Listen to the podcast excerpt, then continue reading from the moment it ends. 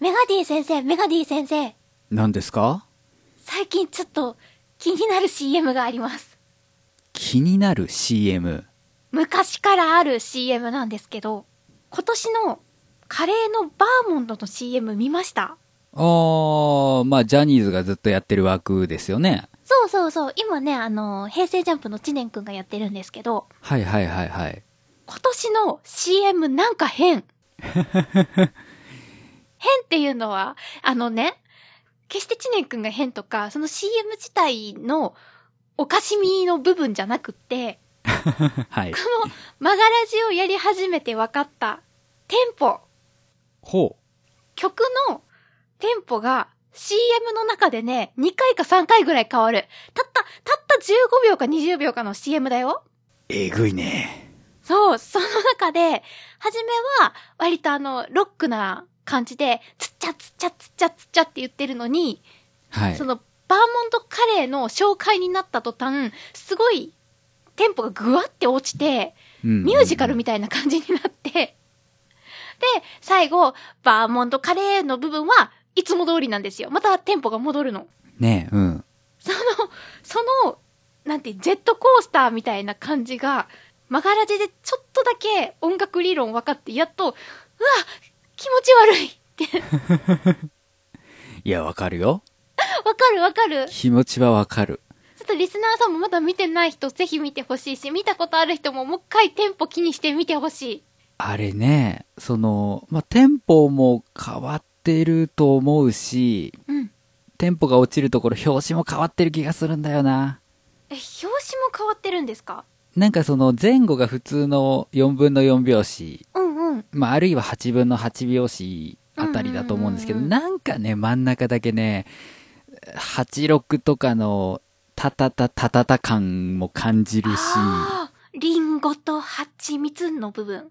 そうそうそうと。ろりとけて、あー、言われてみれば。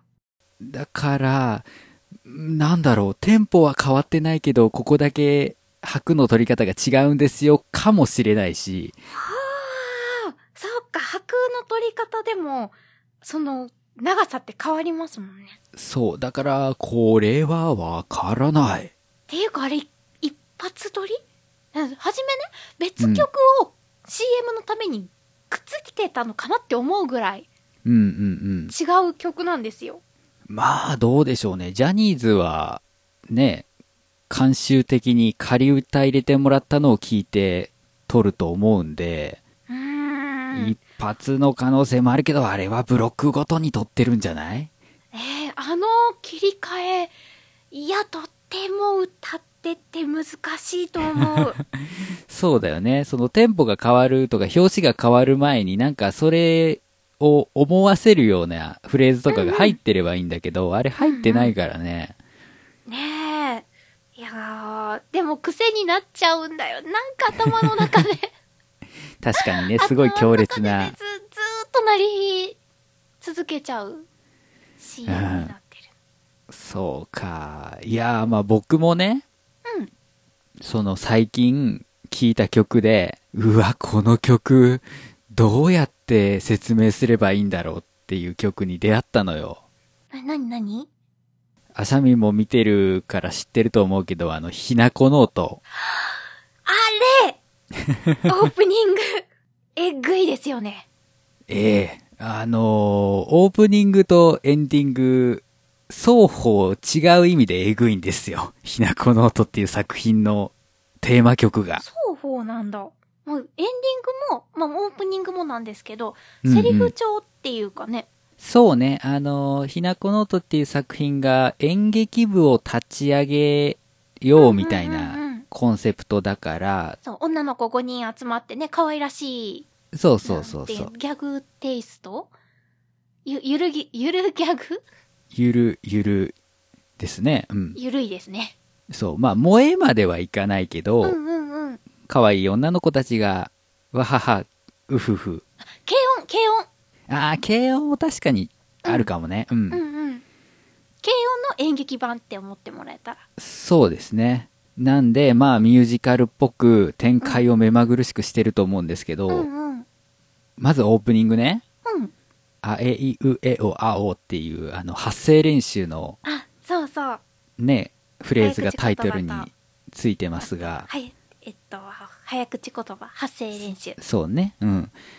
あれはね、あの、表紙の話、カッコにしたと思うんですけど、うんうんまあ4分の4拍子が貴重なんですよ、やっぱり。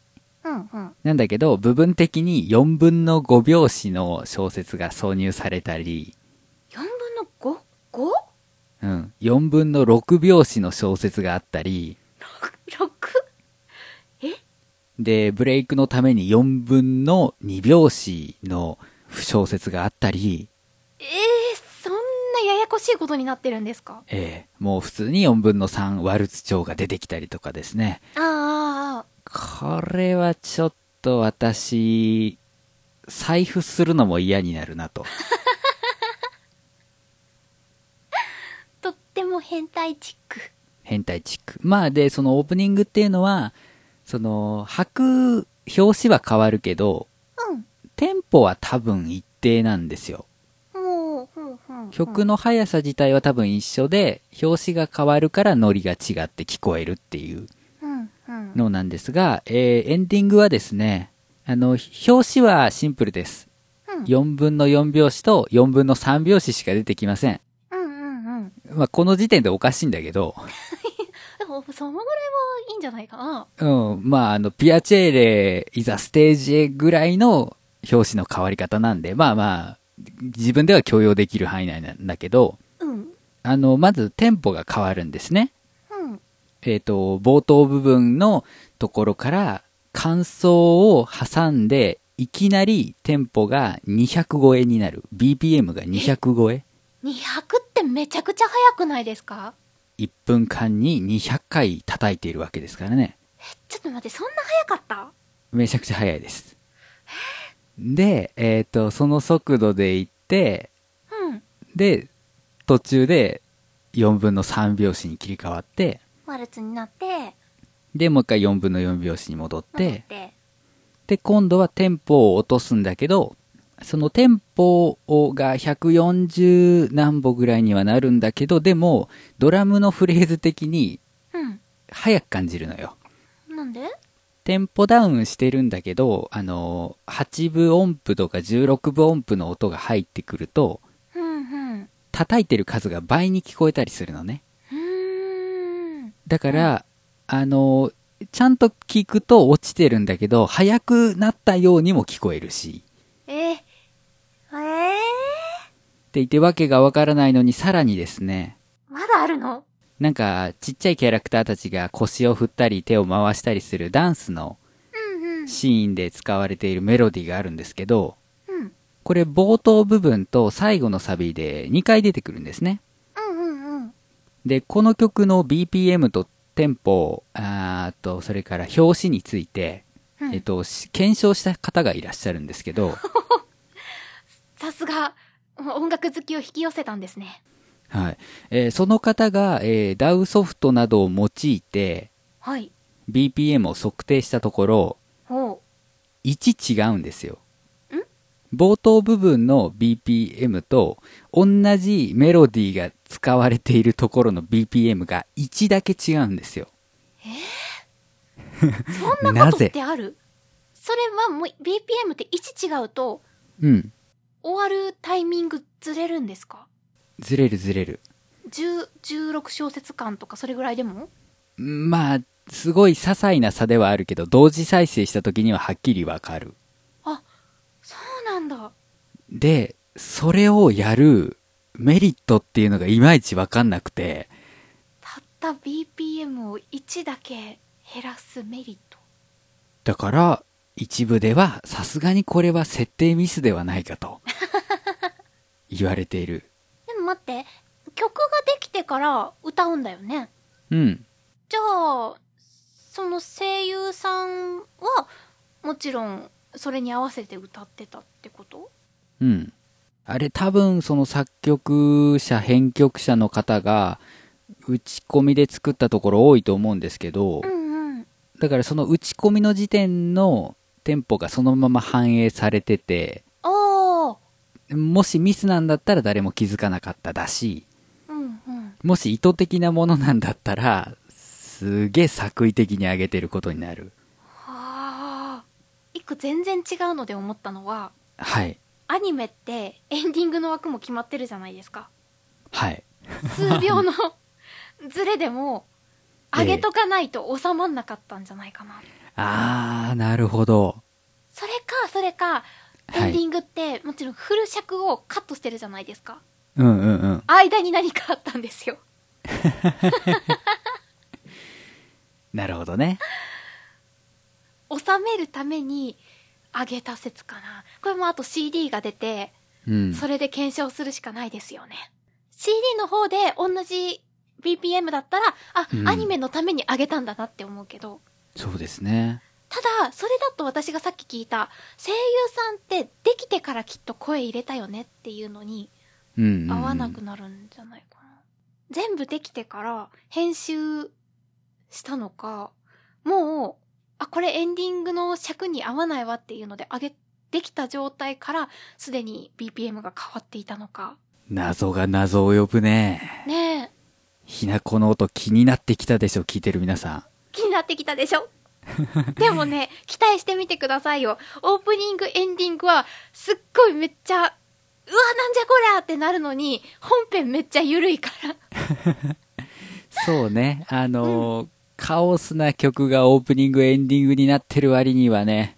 うんあのー女性も見ることができる癒し系アニメだね。うんうんうんそうそう、あんまりこう、こびた感じがないうん可愛らしさというか、なんで、いいんじゃないかな。そんな、あのーすっごい悲惨な話になる予感は全くしないので、 なんかの魔法少女ものみたいじゃないよ。3話そうだ目よいきなり落ちたりしないよ。そうそうそうそう、魔法少女ものでもないし、彼女の家訪ねて、郵便受けから外覗いたらもう彼女もゾンビになっていたみたいな展開もなさそうだしね。大丈夫。安心してください。うん。まあそんなわけで、まあひなこノートはニコニコ動画とかね、えっ、と、いろんな各所で配信もされてますし、はい。それから、えーバーモントカレーの CM に関しては、バーモントカレーのページから見ることができますので、うんぜひともこの番組を聞いている人はですね、気持ち悪さに気づけるはず。気づけると思う。もうここまでマガラジを聞いてくださった皆さんなら、同じ気持ち悪さを味わってもらえると思う。そうそう。で、その気持ち悪さこそが気持ちいいっていう感覚がね、分かってきてしまったえーこういう曲が作りたいと言われたら私はより困ってしまいます。そう。私好きなんだよな、こういうの。えー、アシャミンが一人でこういう曲も作れるようにですね、えー今回も勉強頑張っていきましょうー頑張りまーす。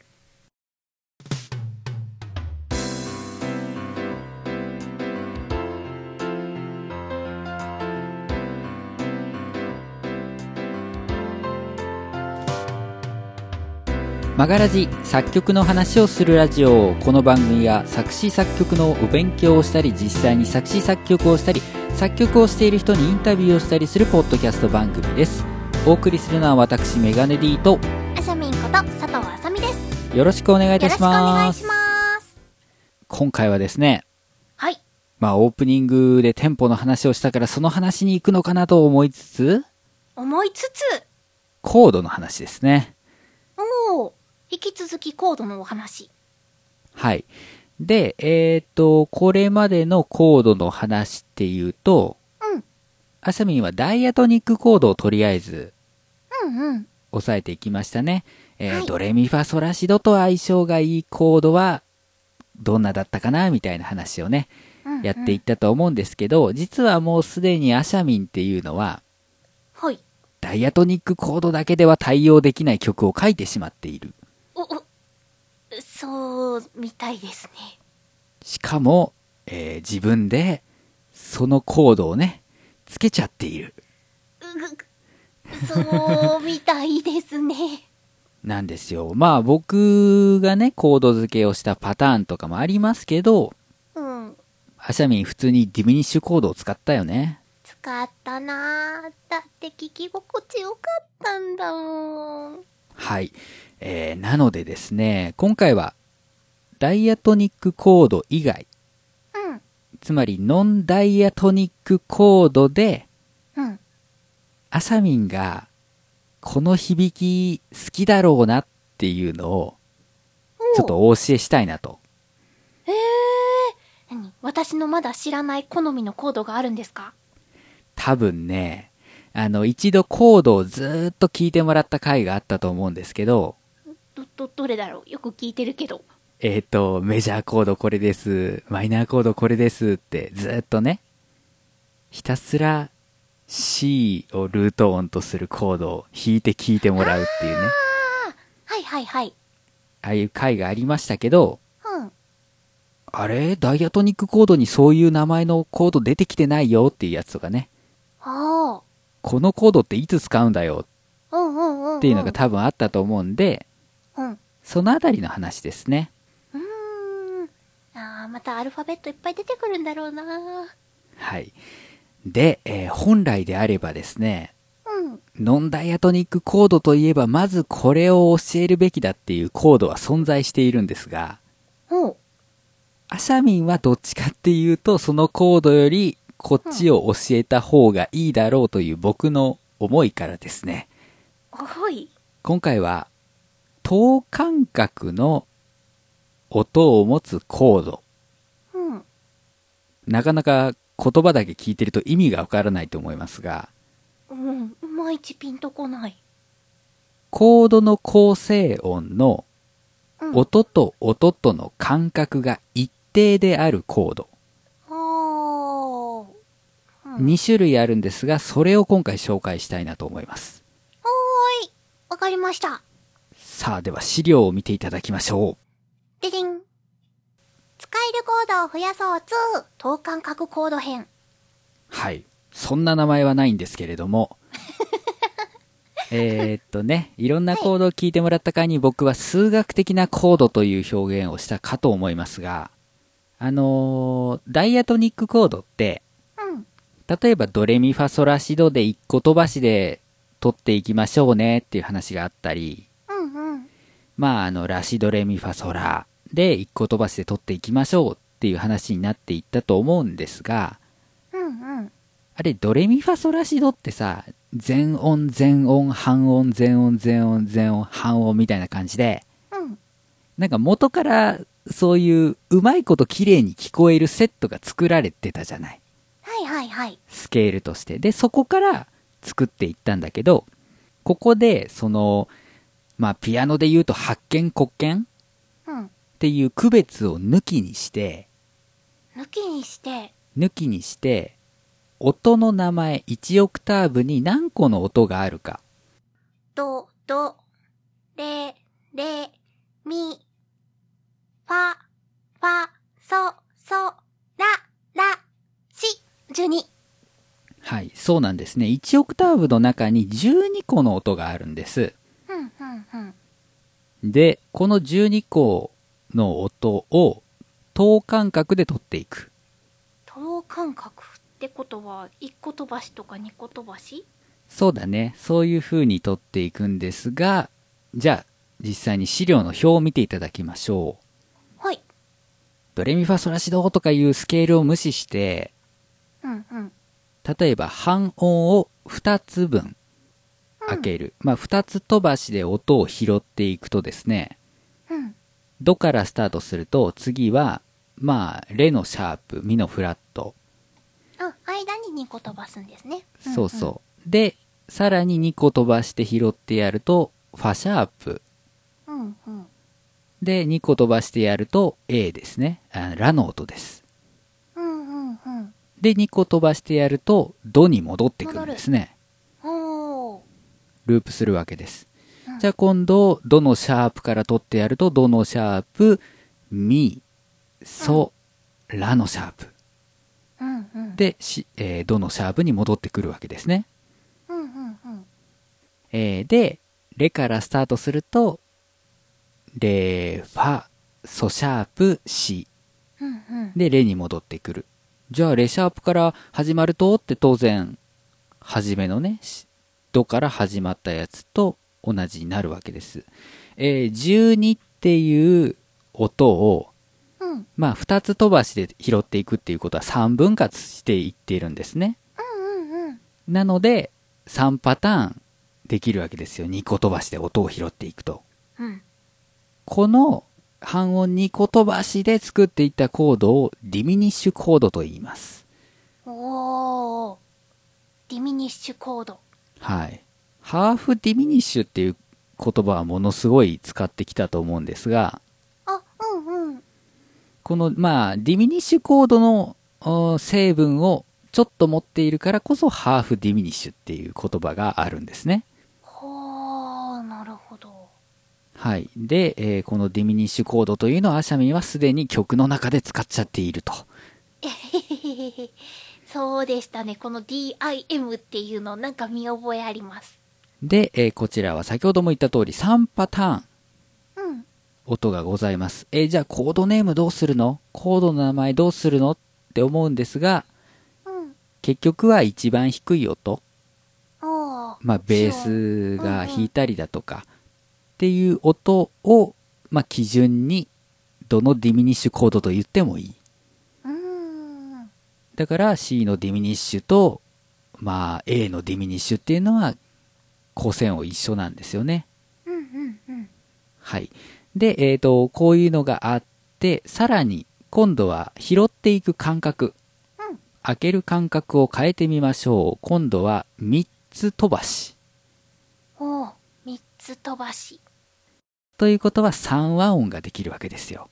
うんうんうんで、えー、ドから拾うと、次はミ、うん次がソシャープ。で、えードシャープから拾うと、ファーとラ。うんうんレから拾うと、レ、ファシャープ、ラシャープ。うんうんで、えーレシャープから拾うと、レシャープ、ソ、シですね。はいで、こちらはですね、オーギュメントコードと言います。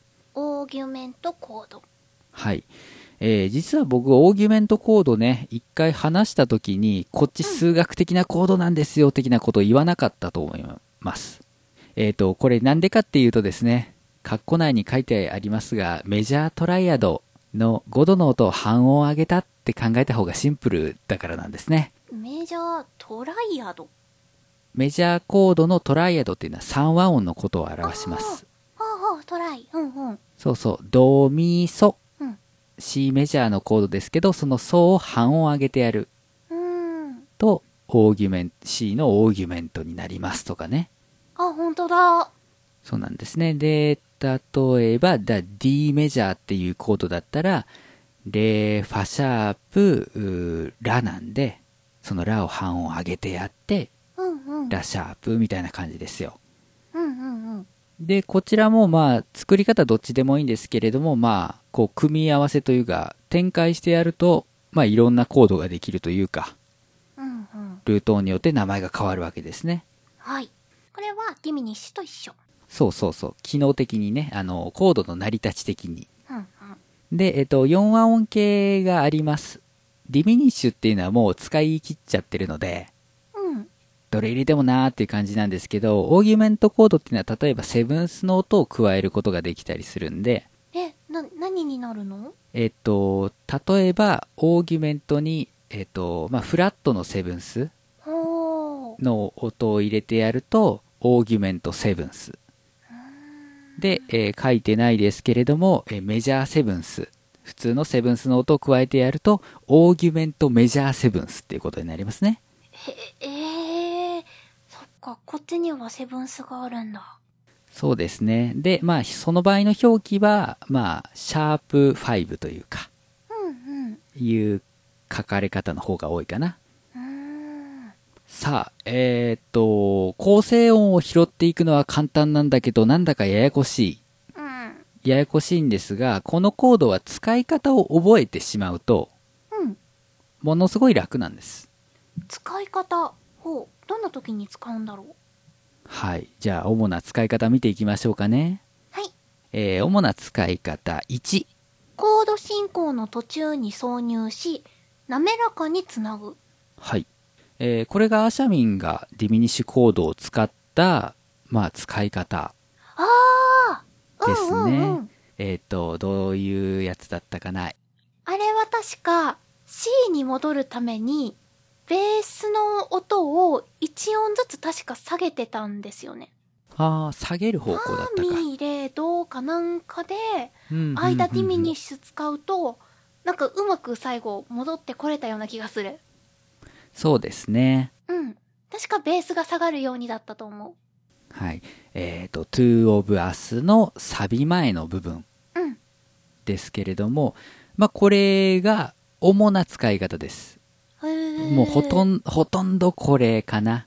特にディミニッシュコードに関しては。私と同じ理由でいいのそのコードとコードの間に挟むとあ、うんなんかうまくベースが上がったなとかコードが流れたなっていう感じ、そうそうそうそう。なんかこのコードとこのコード、まあ、なんかその滑り台的な意味では、うん、うんちゃんと滑れてるんだけど、うんなんか急にな感じがするなうんっっていう時、いやまあ確かにこうパッパッと場面を見て滑り台の一番高いところにいる人がうんうん次のシーンで地面についてたら、うんうんあ滑ったんだろうなっていうことはできるけどちょっと急じゃないうんうんうんワンシーンその滑っている途中のシーンも入れてくれた方がうんなんか見ている側はあこういう風に滑っていったんだっていうのがわかるじゃないうんうんそういう途中経過を伝えるようなコードというかねへえまあそれがディミニッシュですはいで、えっと、ワシャミンが言ってくれたので、あの、実はパッシングディミニッシュっていう言葉があるんですが、パッシングパッシング。まあ、パス、通るだね。ああなんですが、これ上昇するときと下降するときで役割が変わっております。どんな風にそれは後からじっくりやっていきますよ。はーいじゃあ、2番目もいこうかな。同じコードが続く時に変化を加えるはい。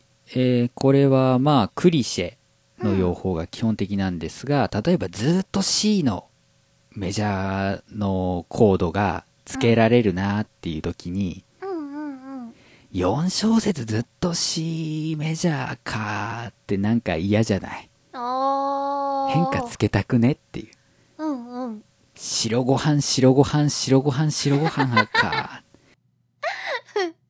ねえ、ちょっと、その、海苔巻いてみたりだとかしたいな、みたいなね。うんうんうんっていうのがあるのでちょっとずつそのコードにちょい足しをしていくうんみたいな時にその結果そのまあオーギュメントコードが多いと思うんだけどそのコードが出てくるうんですねで、えーこちらもちゃんとしっかり聞いていただこうとはい聞いて体験していただこうと思いますで、えっと3から5に関してはですねうんちょっと特殊な使い方なのでこちらで言いますが、はいえーまずディミニッシュコードはですね、えーハーフディミニッシュの代理として使われることがあります。ああ似てるんですねうん。役割あまあ、そうそう。で、ハーフディミニッシュっていうのは普通にダイアトニックコードの7番目の音で出てきますね。メジャースケールの、まあ、うん7番目とか、そういうところで出てくるし、マイナー、ナチュラルマイナースケールの2番目のコードとかね。うんうんうんそういうので出てくるので、えー例えばギターなんかだと、コードフォーム的にフラット5のコードって抑えにくかったりするんですよ。あその時にちょっとこれはディミニッシュの方が抑えやすいなっていう時にディミニッシュコードを代わりに弾いたりだとかあうんうんっていう意味での代理ですね。へえそっかそういう楽器によってコードっていうのも変わってくるんだそうそうそう。えーっと、それから普通にハーモニックマイナースケールでダイアトニックコードを作っていくと7番目のコードでディミニッシュセブンスっていうのが出てくるんで、うんうんその場合は普通にダイアトニックコードで出てきますね。うーんえーそれから4番目、オーギュメント。まあ、セブンスですね。オーギュメントセブンス。うんうんえーこれはドミナントセブンスの代理で出てくることがあります。うーまあ、ドミナントセブンスっていうのが分かりにくい方は5番目のコード、一番不安定なうん赤信号だったり、滑り台の一番高いところだったりっていうコードなんですが、うんうんえまあこれは一応説明があってなんちゃらオーギュメントセブンスっていうのはなんちゃらセブンス、えーフラットサーティーンスオミットファイブだと、あーうん。文字を見れば、うん、何がしたいかはわかる。13番目の音にフラットつけて5を外すんでしょそうそうそうそう3和音あってで短い方の7度の音が入っててプラスフラットさせた13の音うん。が入ってて5番目の音を抜くピアノだったらどうやって押すんだよへへへまああのー結局一緒ですからねオーギュメントセブンスを抑えたらコード理論的にこういう説明ができるっていうだけなのではあ。抑えるのは簡単そうか。押さえるのは簡単なんだ。そうだねまあちょっとややこしいけどこういうのを使うこともありますうーん。でまあ最後は、まあ、メロディーの音に合わせてコードを変形させた結果ですねおう。まあだから C メジャーのコードみたいなのを当てたいんだけどあメロディーでうんうん。そのシャープが出てきちゃってる。うんうんうん。どうしようか。よし、オーギュメントにしようとかね。うんうんうんうん。えーそれからまあ、なんだろう。普通にメジャーセブンスのコード当てるところなんだけど、やっぱりなんか違う音が入ってるな。よし、じゃあオーギュメントメジャーセブンスにしてやろうとか。うんうんうん。そういう時に結果としてコードが変化した形ですよ。うん。まだでも、変態的な曲使わない、作らない限り出ないですね。まあそうだね。オッケー。まあこんなところなんですが。はい。まあまだまだよくわからない。よし、実際に聞いてみよう。おうおう。というわけで2ページ目行っていただきたいと思います。はーい。はい。今回の、えっ、と、ディミニッシュコードとオーギュメントコードというのは基本的にはパッシングはい。の使い方、そしてクリシェの使い方が基本になります。順に見ていきましょう。はい。えーアシャミンがおそらく大好きであろうパッシングディミニッシュ。へへへへ。こちら表がありますが、下がですね、C メジャーキーのダイアトニックコードおう。。になりますす。C メジャーセブンス、D マイナーセブンス、E マイナーセブンスって続いていってるわけですね。はい。で、えー普通に隣り合ってるところは半音の関係ですね。うんうんルート。の音が。えっと、ミとファっていうのは隣り合ってますので、間が何もないわけですよ。うんうん。で、シとドっていうのも隣り合ってるので何もないんですが、うんドとレの間にはドシャープやレフラットと呼ばれるものうん。があります。つまり全音離れてる。うんうん。もっとわかりやすく言うと、ピアノの鍵盤で黒鍵がある。うんうんうんうん。時に、えーその間にディミニッシュコードを入れてやろうっていうねはい。話ですじゃあ間に入れてやるってどういうことかっていうと C メジャーセブンスから d マイナーセブンスに行くであるとかうん。 F メジャーセブンスから G セブンスに行くっていうその隣り合うダイアトニックコードに行く時にその間に入れてやるうんうん。っていうことです、えーこれやるとですねコード進行に色気とかねゆったりした雰囲気を追加することができますえー、コードで色気に、どういうことまあ実際に聞いていただくんですが、まずは上昇型と呼ばれるものを聞いていただきます。えっ、ー、と、上がっていくんですね。そうですね、えー下にコードがザーッと書いてありますが、C メジャーセブンス、C シャープディミニッシュ、d マイナーセブンスみたいな感じで、d マイナーセブンス、d シャープディミニッシュ、e マイナーセブンスっていう風に、はい。どんどん上がっていく感じですね。では、聞いていただきます。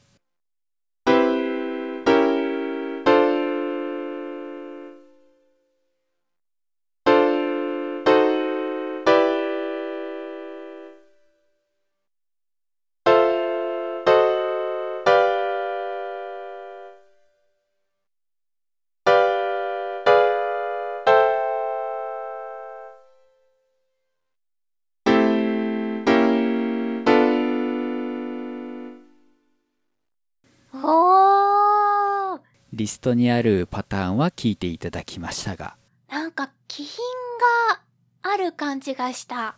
うん、気品がある感じ。うん。そうね、なんかこう、一気にポンって飛ぶんじゃなくて、間、ポンと中間を入れてくれてるのが、なんかちょっとエスコートうん、してもらっている感じというかね、うん。そういう雰囲気はあるかもしれない。ものすごくコード進行に無理がない。うん。そうだね。本当に結びつきが綺麗というか。だってメロディーないのに流れがあるってすごいですね。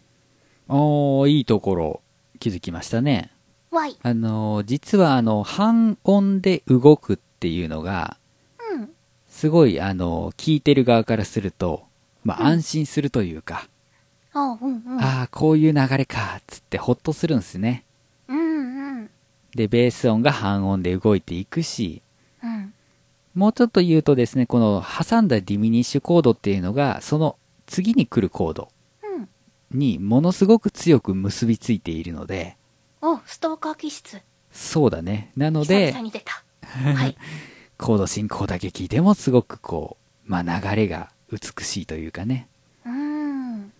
で、じゃあ、上昇型があるってことはうん、下降型もあるんですよ。おー、加工型。で、下降型は、実はあまり多くはありません。へー。まあ、2 of us ではもちろん使ったので、あの、それなりに雰囲気は持っているんですが、うんうん。特にメジャーキーなんかだと、若干さっきの上昇型とは、うん、聞いた時の雰囲気が違うので、そのあたりの雰囲気の違いをね、はい。聞いていただきたいなと思います。えー、例は1個だけですね。はい。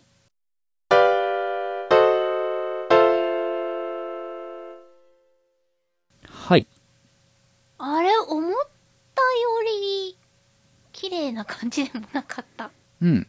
普通のコード進行ぐらい。そうだね。えーっ、と、上昇型は2個目のコードと最後のコードっていうのが強進行って呼ばれるうん。強い進行なんだよね。うんこれは他。ので言うと G7 から C うんうん。みたいなすごい強い進行なんだけど、下降型の場合はそれがないんだよね。ああ、そうなんだ。うん、だから、まあ、綺麗につながってるんだけど、まうあ、ん普通のコード進行かなっていうふうに聞こえてしまう。うん。あんまりこう、新しい感じはなかったかな。うん。じゃあ、なんで加工型で、うん。この G7 ス、F シャープディミニッシュ、F メジャーセブンスっていうのは、まあ、そこそこ使われるよってあげてるのかっていうと、うん。これ、メジャーキーの文脈で言うと、うん。これ赤信号から黄色信号に行っているというか、ドミナントからサブドミナントに行っている進行なんですね。G7 スから F メジャーセブンスっていうのが、うん。うん。滑り台逆走パターンなんですよ。うん。うん。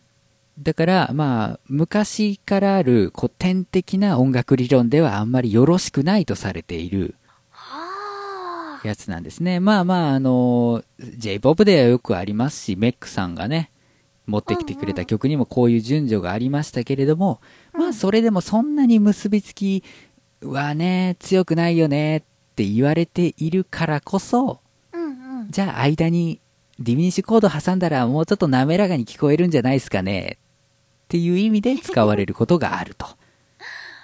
ああ。なるほど。そうですね。まあ今回はちょっとメジャーキーの話しすぎたんで、まあマイナーキーだったらね、その強い進行っていうのがあんまりないので、うんうん。パンと入れてやってもその馴染むかもしれない。かといって馴染みすぎるものをなぜあえてディミニッシュにするのかっていうのもあるしうん、まうあんそれはこうメロディーの兼ね合いとかかな。そっかはい。こういうのがまあパッシングディミニッシュですね。はーいディミニッシュコードの構成音と、うんまあ入れ方さえ覚えてしまえば、いくらでも使うことができる。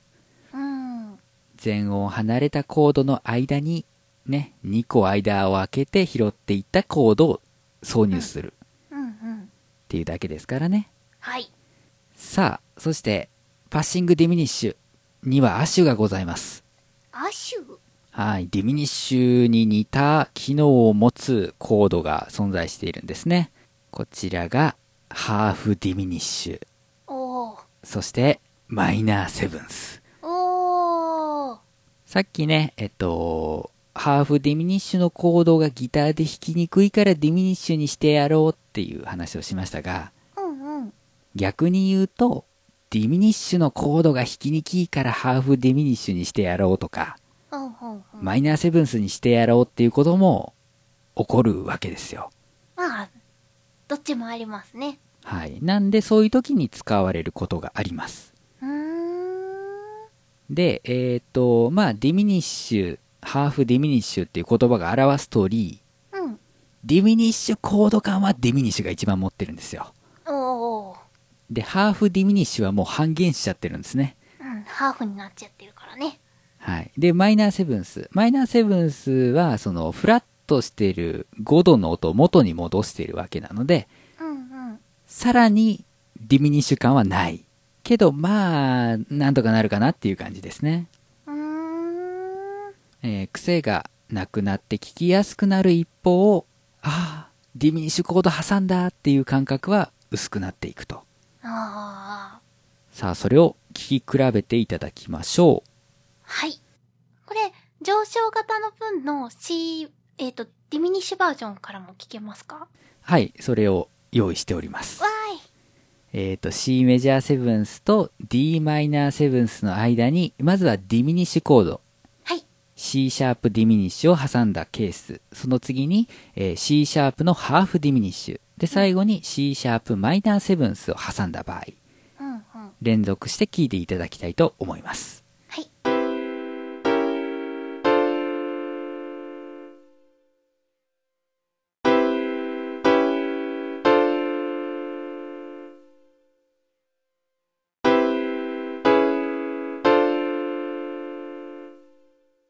はい。ほー、こんな違うんだ。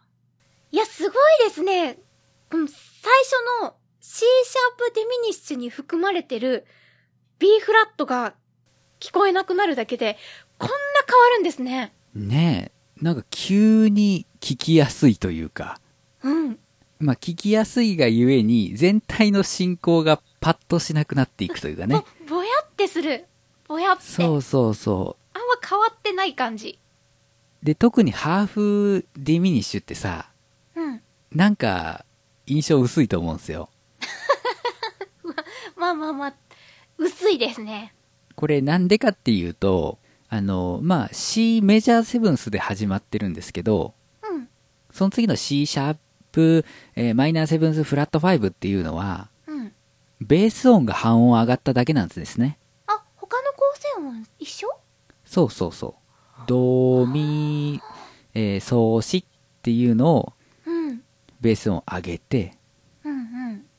ドシャープ、ミ、ソ、シってしただけなんで、じゃあよっぽどこの C シャープを担当している楽器が前に出ない限り変わったってわからないですね、そうそうそう。なんで、なかなかハーフにするだけでもうん雰囲気変わっちゃうし。うんんで、じゃあ、マイナーセブンスはどうかっていうと、なんか、ディミニッシュではないけど、まうあんこの進行もありかな、みたいな。変わった感じはしたそうだよね。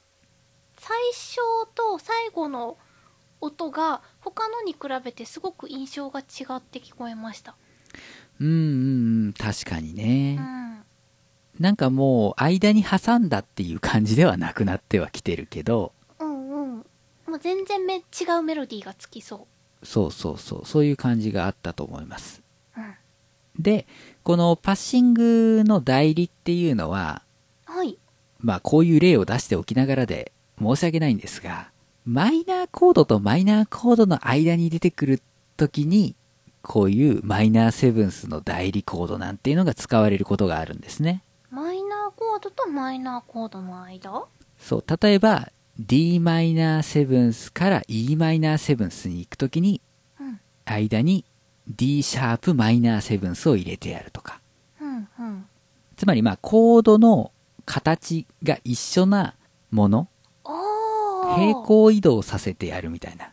うんうんそういうコード進行を作るときにこの代理でマイナーセブンスが使われることがありまして、おーまあ鍵盤でも同じように半音上げていくだし、うんうんもっとわかりやすくギターだったら、制覇した指を高くしたり低くしたりするだけでうんうん綺麗に弾いていくことができるので、うんうんそういう時に力を発揮します。うーんで、それに関してちょっと面白いコード進行があるので、は聞い。いていただこうかなと思います。はい。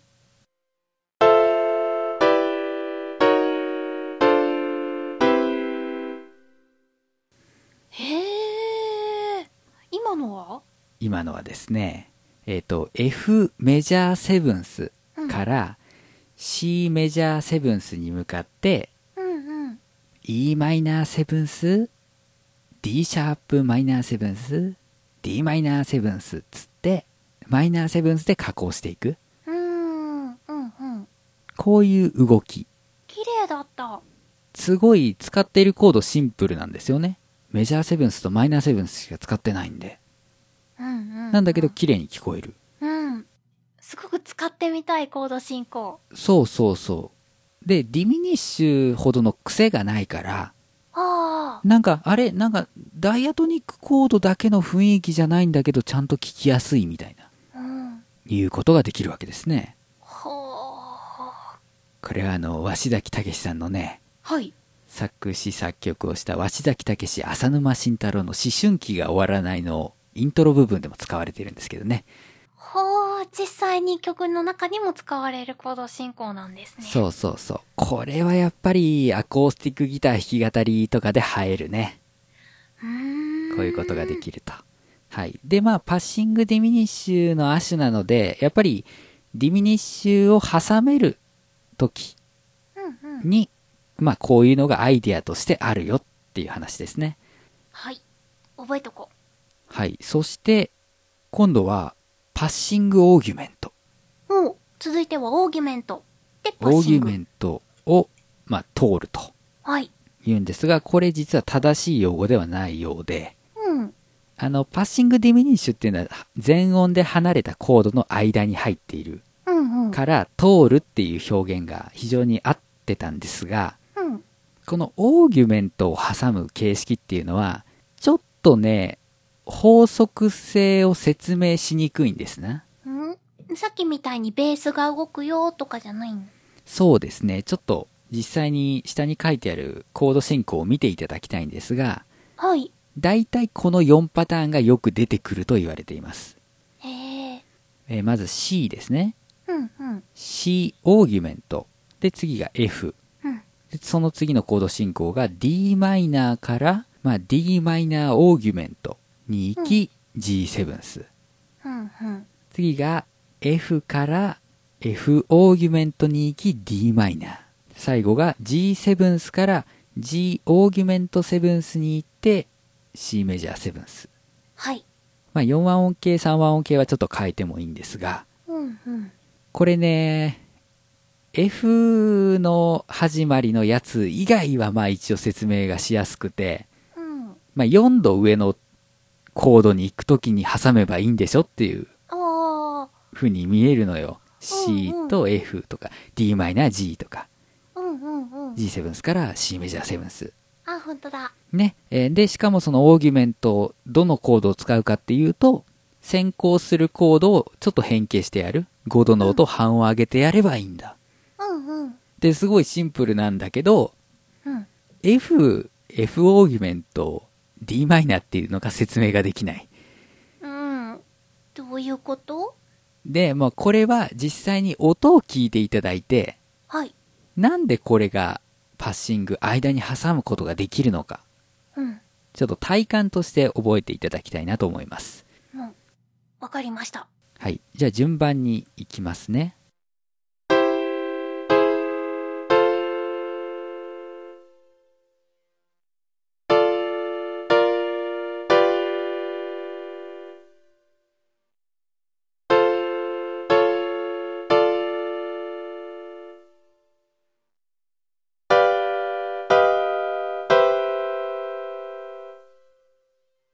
はい。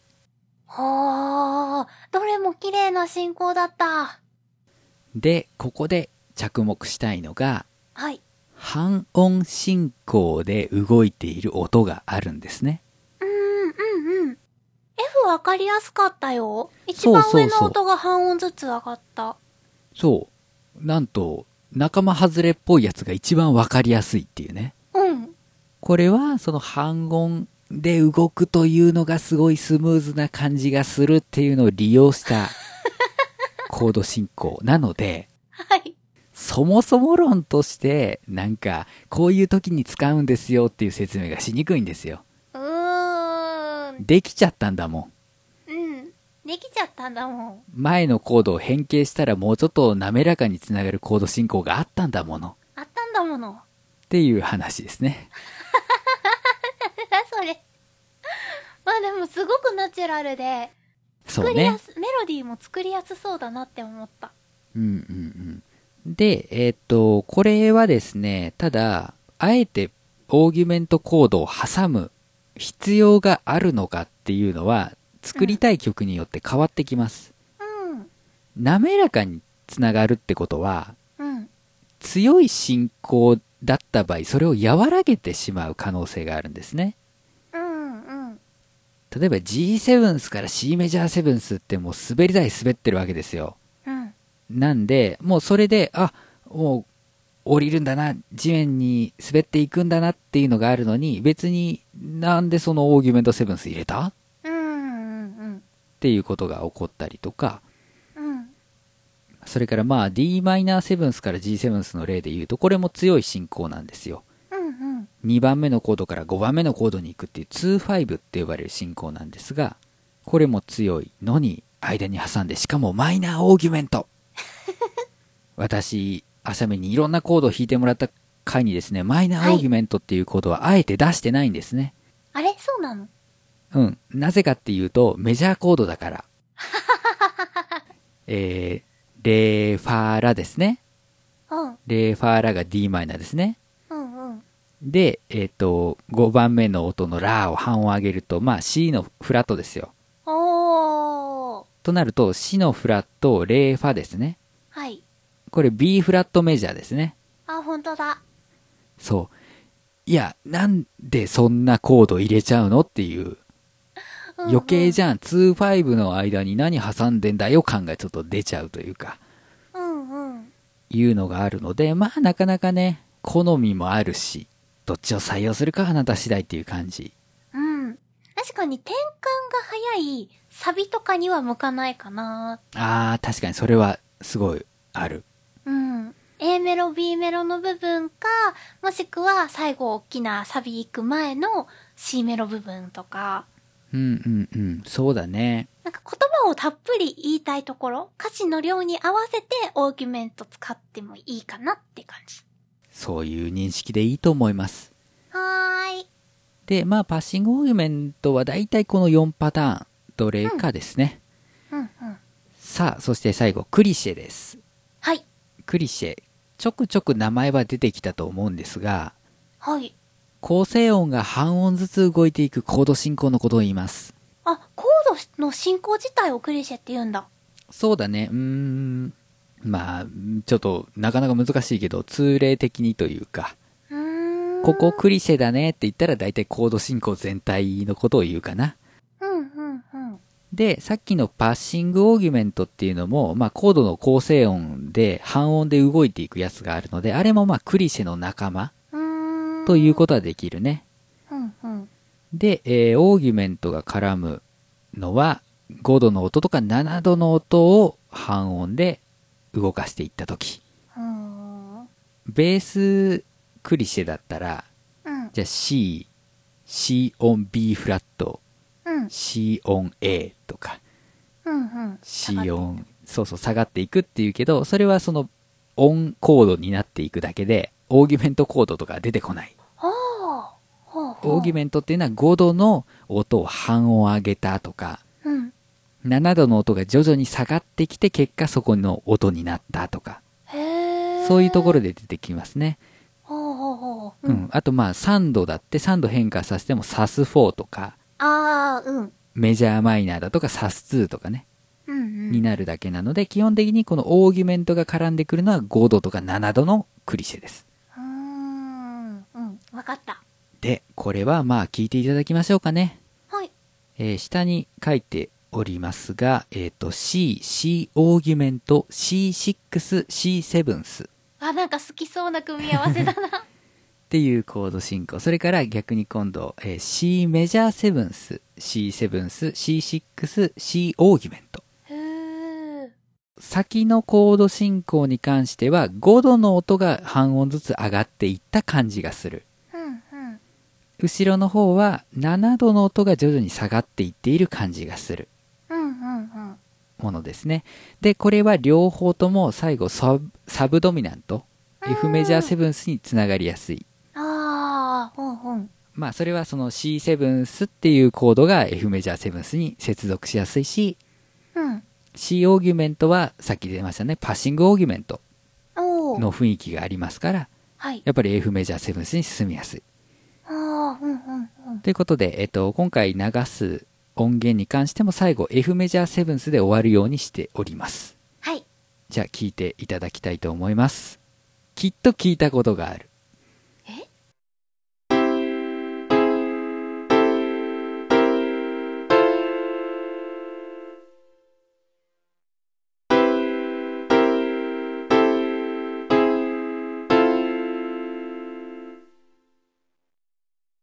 はい、クリシェでした。あ、どっちも好いいですね。きいいコードですね。気持ちいいね。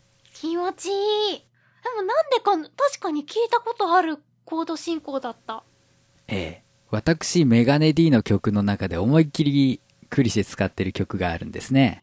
え、そうなんどれどれえーパンが降る世界。パンが降る世界の、まあ、C メロ前の感想ですかね。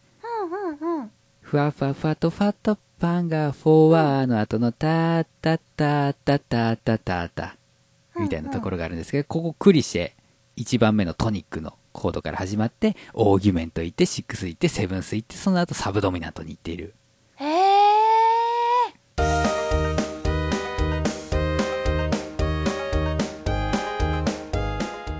もっと言うと、パンが降る世界って、はい。イントロパッシングディミニッシュ使ってるんですよ。え、そうなんですか C メジャーセブンス、D、えっ、と、C シャープ、ディミニッシュ、D マイナーセブンス、で、その後にまだやってないコードを挟んでっていうね、ほー。ベースが半音進行になってたりとか。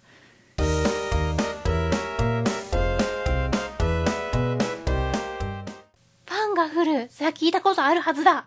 そはー。そうだったんだ。カレーな、カレーなってパンがって言っときながら、 カレーがっていうあれなんですけど。でも、きらびやかな感じのう。うん、確かに進ね。行ですね。明るいし、楽しいし。まあ、使いどころ。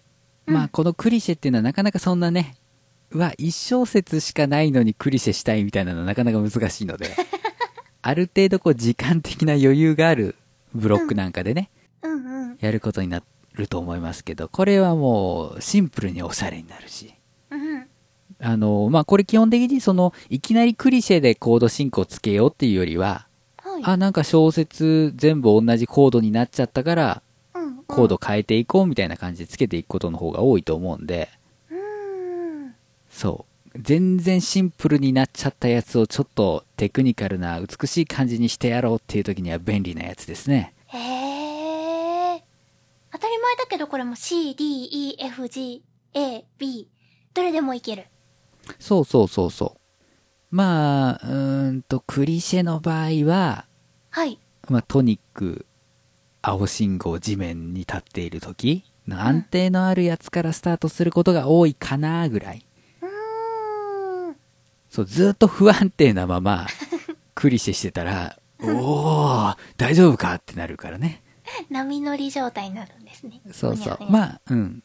で、こういう風に分かりやすいやつじゃなくてうも、んなんか、あれこのコード進行全然適当に組み合わせたのに綺麗だなっていう時にクリシェが成立してたりもするので、おー。まあ、こういう形にとらわれず、なんかこれ、コード進行の中で1音がずっと半音で上がったり下がったりしてるなみたいな時があったらね、うん。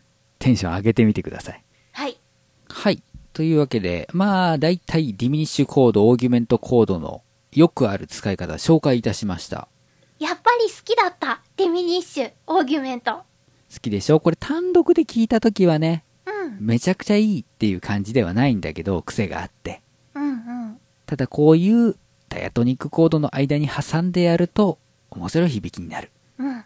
パクチーとか、構ちょっと悪強いな。想うんけど組み合わせてやると、ものすごく美味しい。はあ、いいなあこういうコードいっぱい使いたい。で、これはまあ使い方がわかりやすい。うんうん。こういう風に使ってくださいねっていう前例があるので、それの通り使っていけばまあ美味しく仕上がるのではないかなとはい。いうわけでございます。ただし難点はうん、こういうコードはこのコードが鳴っている時にどういう単音が使えるかっていうのがまあ難しいよメね。ロデまあなのでそれはトライアンドエラーでやる方がいいかィーのな。方がはーい。はい。というわけで今回は、等間隔で音を拾った時にできるコード、ディミニッシュコードとオーギュメントコードを紹介してまいりました。ジャンルもスタイルも年齢も距離も超えてさまざまな音楽がステージ上で交差するイマジナリーミュージックフェス音ガメフェス2017クロス音ガメフェスは音楽好きによるネット上で行われる本気のミュージックフェス今年はクロスをテーマにプロアマ問わず様々な活動をしているアーティストが一堂に会し熱いライブステージを皆様にお届け2017年11月4日より現在も絶賛開催中 Twitter の「ハッシュタグ音ガメフェス」などで距離も時間も超えて音ガメフェスで盛り上がろう今年の出演アーティストは春笹山 Q フロムさんザ・ナチュラルキラーズ DY 弓弓パラダイス四谷楓アシャ洗濯日和コロ深夜ワンヘッドトゥーハンド川上ジンタ畑崎陽平ジョンジ横井圭メック新崎クモアニマルキャスターズすべての音とがめフェスに関する情報は「音とがめフェス」ポータルサイトと検索して特設サイトをご覧くださいあなたが聞いた時がライブの時間それが音ガメフェスです音ガメフェス2017クロス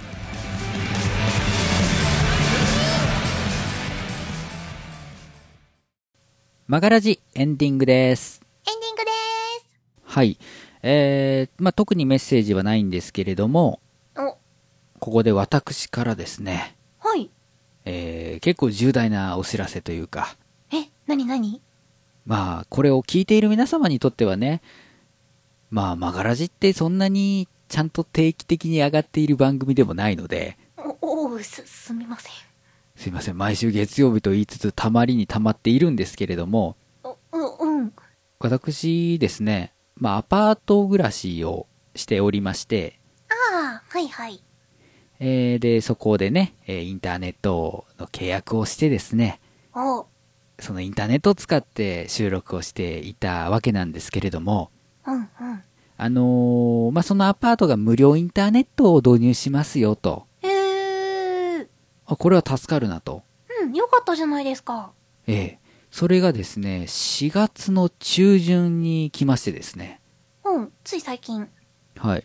えー、そのメッセージが来まして、ああ、じゃあ、インターネットの契約がね、ちょうど更新時期だったので、うんうん。あ、こっちに乗り換えればいいじゃん、とうん。思っていたんですけれどもね。あのーインターネットを導入するために工事をします。工事をします。部屋の中に入って回線の工事をしますと。ああ、うんうん。それがですね、ゴールデンウィーク明けた後じゃないと無理ですねっておっと。言われてですね、今の契約が4月で切れるんですね。あれ、4月末まで。 4月末までで今のインターネットの契約が切れるんですね。ほう。で、部屋の中の工事が済んだところでいつからインターネットが使えるかはわからない。おっと。かといってですよ、はい。 20日間ぐらいインターネットを使うためだけに、だけに、 2万円払えますかと。それは、高い、高すぎるよ。 1日1000円はちょっと高えぜ。うー、それは、お財布が痛い。はい。というわけでですね、私、インターネットが使えない生活が始まります。なんと、いつになるかわからんけど、工事が入るまでそうなんですね。え、工事入ったらすぐ使えるんいやー、どうでしょう。うわ、それもわからない。わからないから、まあ5月、5月末までにはさすがに使わせてくれるとは思うんですけど、うーん。っていう感じ。なので、今ゴールデンウィークとか、じ。うん。まあ、もろもろの活動の関係で実家に戻ってきてるんですね。おー。なので、えー実家にいる期間中に可能な限り上げてしまうんですが、うんうん。えっ、と、何週間か普通に上げられないし、レスポンスもできない状態に陥ると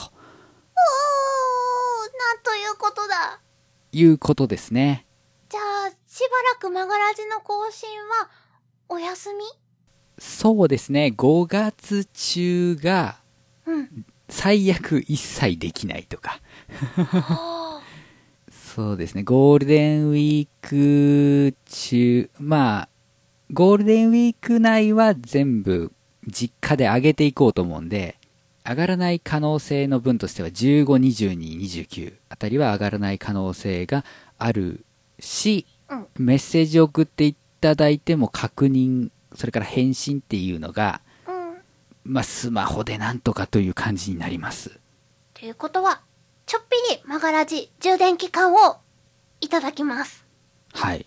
まあ、ただ今でさえストックが溜まってしまっているのに、このお知らせが皆様にちゃんとその、ね、充電期間に入る前にお届けできているのかがわかりませんけれどもね、届いていることを願ってこのエンディング。